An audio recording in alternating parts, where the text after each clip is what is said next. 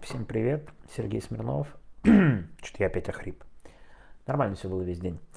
А, ну что у нас сегодня? Смотрю уже на часы. 25 октября. Буквально надевал микрофон, когда в чате спросили, будет ли сегодня голосовуха. Вот надевал микрофон, но я попозже, потому что только сегодня вернулся. Как обычно, много дел. Вот только немного их все сделал. Ну что я хочу сказать, какая будет сегодня тема. Тема будет, кто читал мой твиттер вчера, думаю, может догадаться, какая будет тема. Ну что, поговорим о фильме про Абрамовича и ситуацию вокруг этого фильма, тем более, что агентство там ведет активную разъяснительную работу вокруг этого фильма давайте поговорим. А, сразу максимально короткий спойлер для тех, кто, как это, не захочет дальше слушать или э, чтобы было максимально кратко и понятно и со спокойным сердцем лег спать. Итак, давайте обозначим главные тезисы, которые я сейчас буду развивать. Первое. Это, конечно, никакая не заказуха. Все это фигня. Пункт А. Пункт Б. Никакой Абрамович деньги на этот фильм не давал. И не оплачивал. И не джинса. Это пункт Б. Да, но он с А очень схож. Пункт С. Этот фильм очень плохой. Это как бы общая концепция а теперь давайте я попробую все эти пункты раскрыть, потому что мне кажется, а, это довольно такая вскрывшаяся история, которая в том числе про журналистику и про журналистскую логику, которая, ну, совсем непонятна большинству людей, которые либо посмотрели фильм, либо прочитали тред Марии Певчих, да, про этот фильм. Те, кто читают тред, треды ответные Саши Уржанова, который отвечает, на мой взгляд, довольно плохо отвечает. Э, я сейчас тоже об этом скажу. Это все не очевидно. А давайте теперь я попробую разобрать. Итак, ну что, я посмотрел вчера этот фильм. Фильм плохой. Но где-то минуте на 10 на 15 лично мне стало все понятно с замыслом этого фильма. Почему в нем нету важных моментов про коррупцию и про, да, вот, вот, что вор условно и все прочее. Ну, вернее, это все есть на самом деле, но не очевидно, почему у нас такая размытая картинка получилась. Откуда это вообще взялось? Это, мне кажется, довольно важно для понимания, что это за фильм – почему там Саша Ужанов и создатели так болезненно относятся к критике. Ну, болезненно, давайте честно, называют это травлей. Ну, на мой взгляд, это не травля, но... В общем, явно они получили критику. Но я думаю, знаете, они отзываются на слова о том, что они взяли деньги у Абрамовича, и это такой панигирик. Какое слово я вспомнил, да? Хм, ха-ха. Видите, я интеллектуален в ночи. Так вот, Конечно же, это не так. Это не так. И знаете, в чем ключевая проблема этого фильма? В чем вообще главная проблема даже идеи этого фильма? И у Саши Уржанова, ну, я знаю всех действующих лиц, это в целом проскальзывает нежелание признавать эту штуку и попытка отвечать. Вот в чем проблема. Авторы фильма решили на уровне идей не снимать фильм про Абрамовича, вора и олигарха. Им не хотелось сделать ту историю, которую от них все ждали. Они изначально решили задумать другой фильм, понимаете? То есть мы не хотим делать про то, что он коррупционер, мы не хотим делать про то, что он олигарх – мы хотим показать, что он, внимание, сложнее, что много и такого, что мы не знали, ну, как не знали, имеется в виду, знали, но как бы акцентировать на этом внимание. И поэтому изначально решили делать фильм про более сложного человека, у которого есть достоинство, несмотря на то, что он сложная фигура, все-таки давайте в нем найдем что-то хорошее. Понимаете? То есть изначально фильм был задуман как такой анти, антипрыжок, потому что вся аудитория, на которую направлен этот фильм, ну, на «Медузе», разумеется, оппозиционная прежде всего. И давайте мы не будем делать то, что все ждут. Тем более, что, естественно, там еще и по журналистской, эстетической линии у ребят есть такое явное, явная нелюбовь к условно пропагандистскому кино, которым они считают условно ФБК. Вот чтобы вы понимали логику автора фильма. Это очень важно, потому что весь фильм построен именно на этом. Мы будем делать не как ФБК, а совсем с другой стороны, чтобы это было не прямолинейно, а более сложно, нелинейная история. Когда ты придумываешь такую идею, ты сам в целом не замечаешь, да, как становишься заложником вот этой штуки под названием «Мы уже знаем заранее ответ», и мы будем подгонять все факты, все строение фильма под вот эту задачу. Под задачу не показывать Абрамовича коррупционером, олигархом, который, да, со своими схематозами много кого разорил и спонсировал Путина – а показать как более сложного человека с тяжелым детством, который делает много хороших вещей. Кстати, давайте сразу о хороших вещах. Надо понимать, что вот эти истории про оплату штрафа Серебренникова, про актеров, про помощь в кино и так далее, и всем прочим, но это же обсуждается. И знаете, как это обсуждается из серии того, что вот там ФБК ругают Абрамовича, ругают олигархов, ну а на самом деле они не правы. Все сложнее. Вот где может, вот помогает. И вообще понимаете, что он, конечно, прямо сказать не может, а вот на самом деле не такой плохой.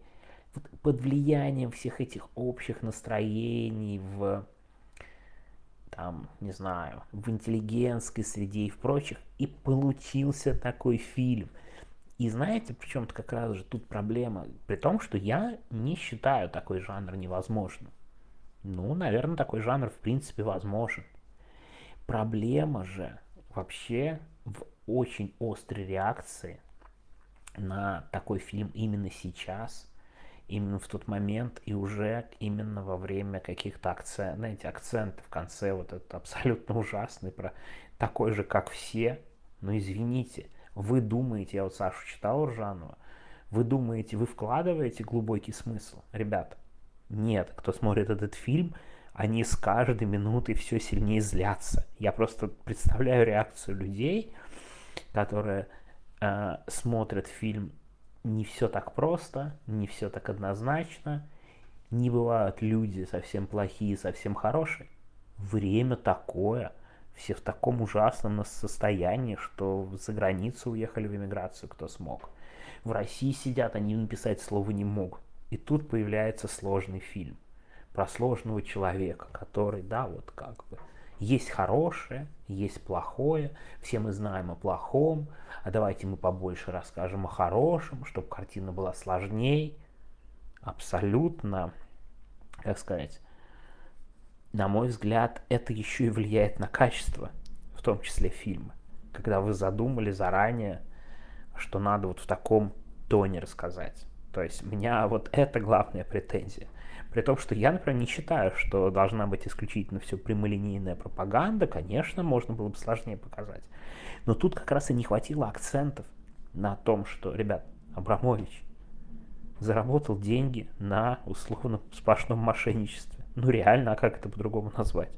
Самым настоящим, да.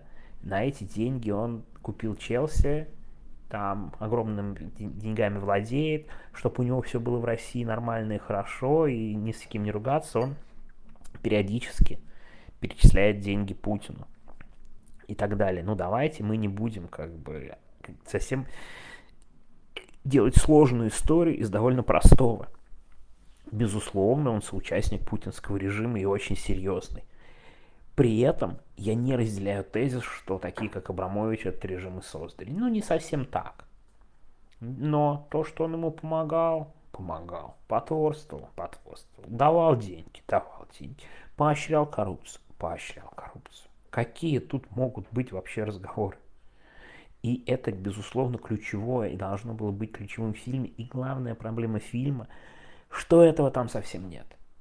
Вот и отсюда, и Саша, кстати, ошибается и продолжает вот нести эту ерунду в комментариях по поводу того, что, ой, а разве истории про коррупцию дворец а, важнее, чем Челси? Да, вообще-то важнее, потому что Челси, он и берется из этой коррупции на самом деле.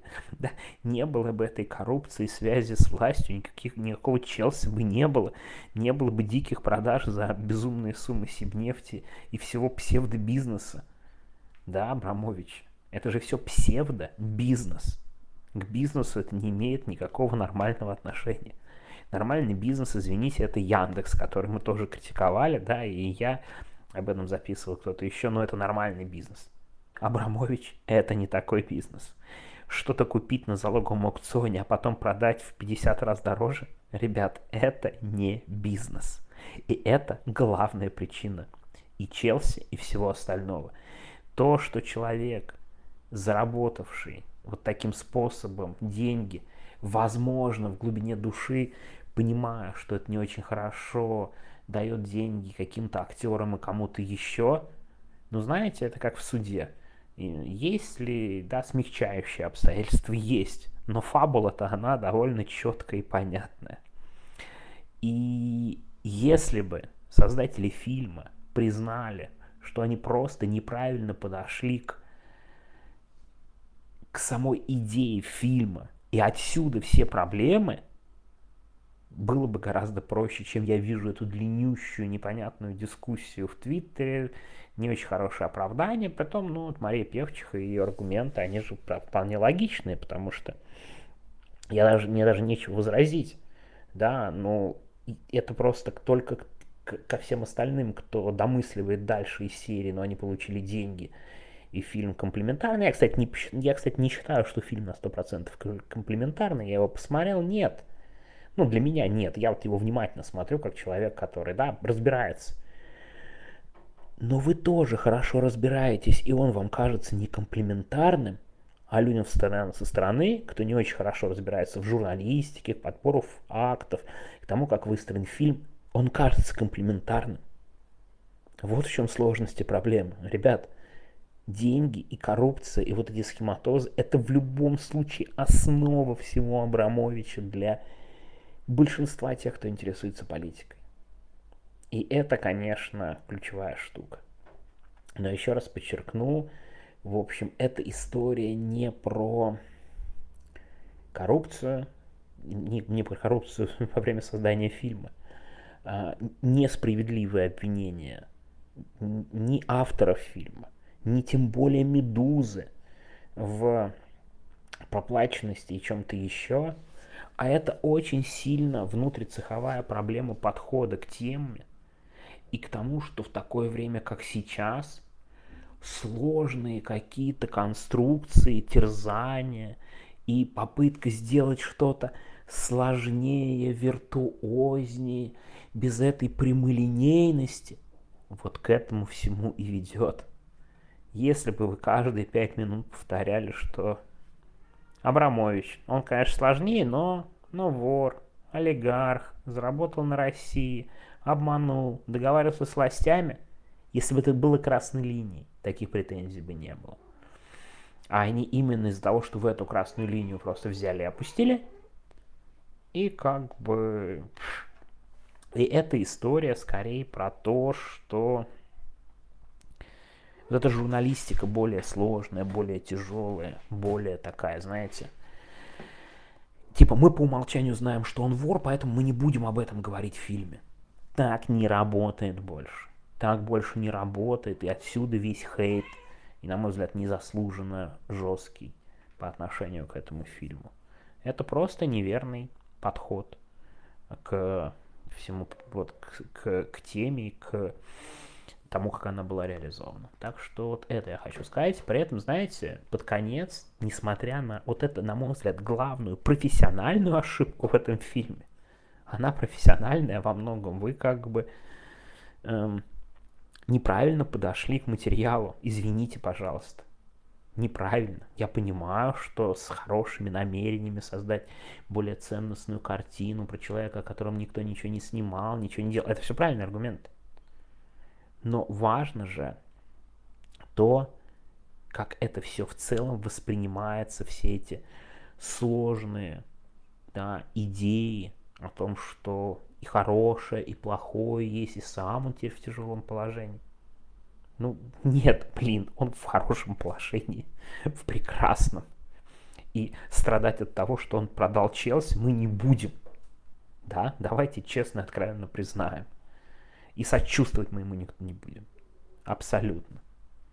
А то, что он сложнее, пусть пишут историки через 50 лет. Он один из виновников этого режима, пусть не главный. И это надо везде подчеркивать. Так что э, вот что я хочу сказать. Ну и в самом заключении. У меня нет никаких сомнений, что мотивация авторов фильма и Медузы была в другом. И не надо их обвинять вот именно в там, проплаченности, в том, что они хотели сделать хорошее Абрамовичу. Уж тем более я прочитал эту чушь, что Абрамович дает деньги Медузе и так далее. Это несправедливо. Это реально журналистско-общественный вопрос. Неправильный, на мой взгляд, подход. Тогда, когда аудитория к этому совсем не готова.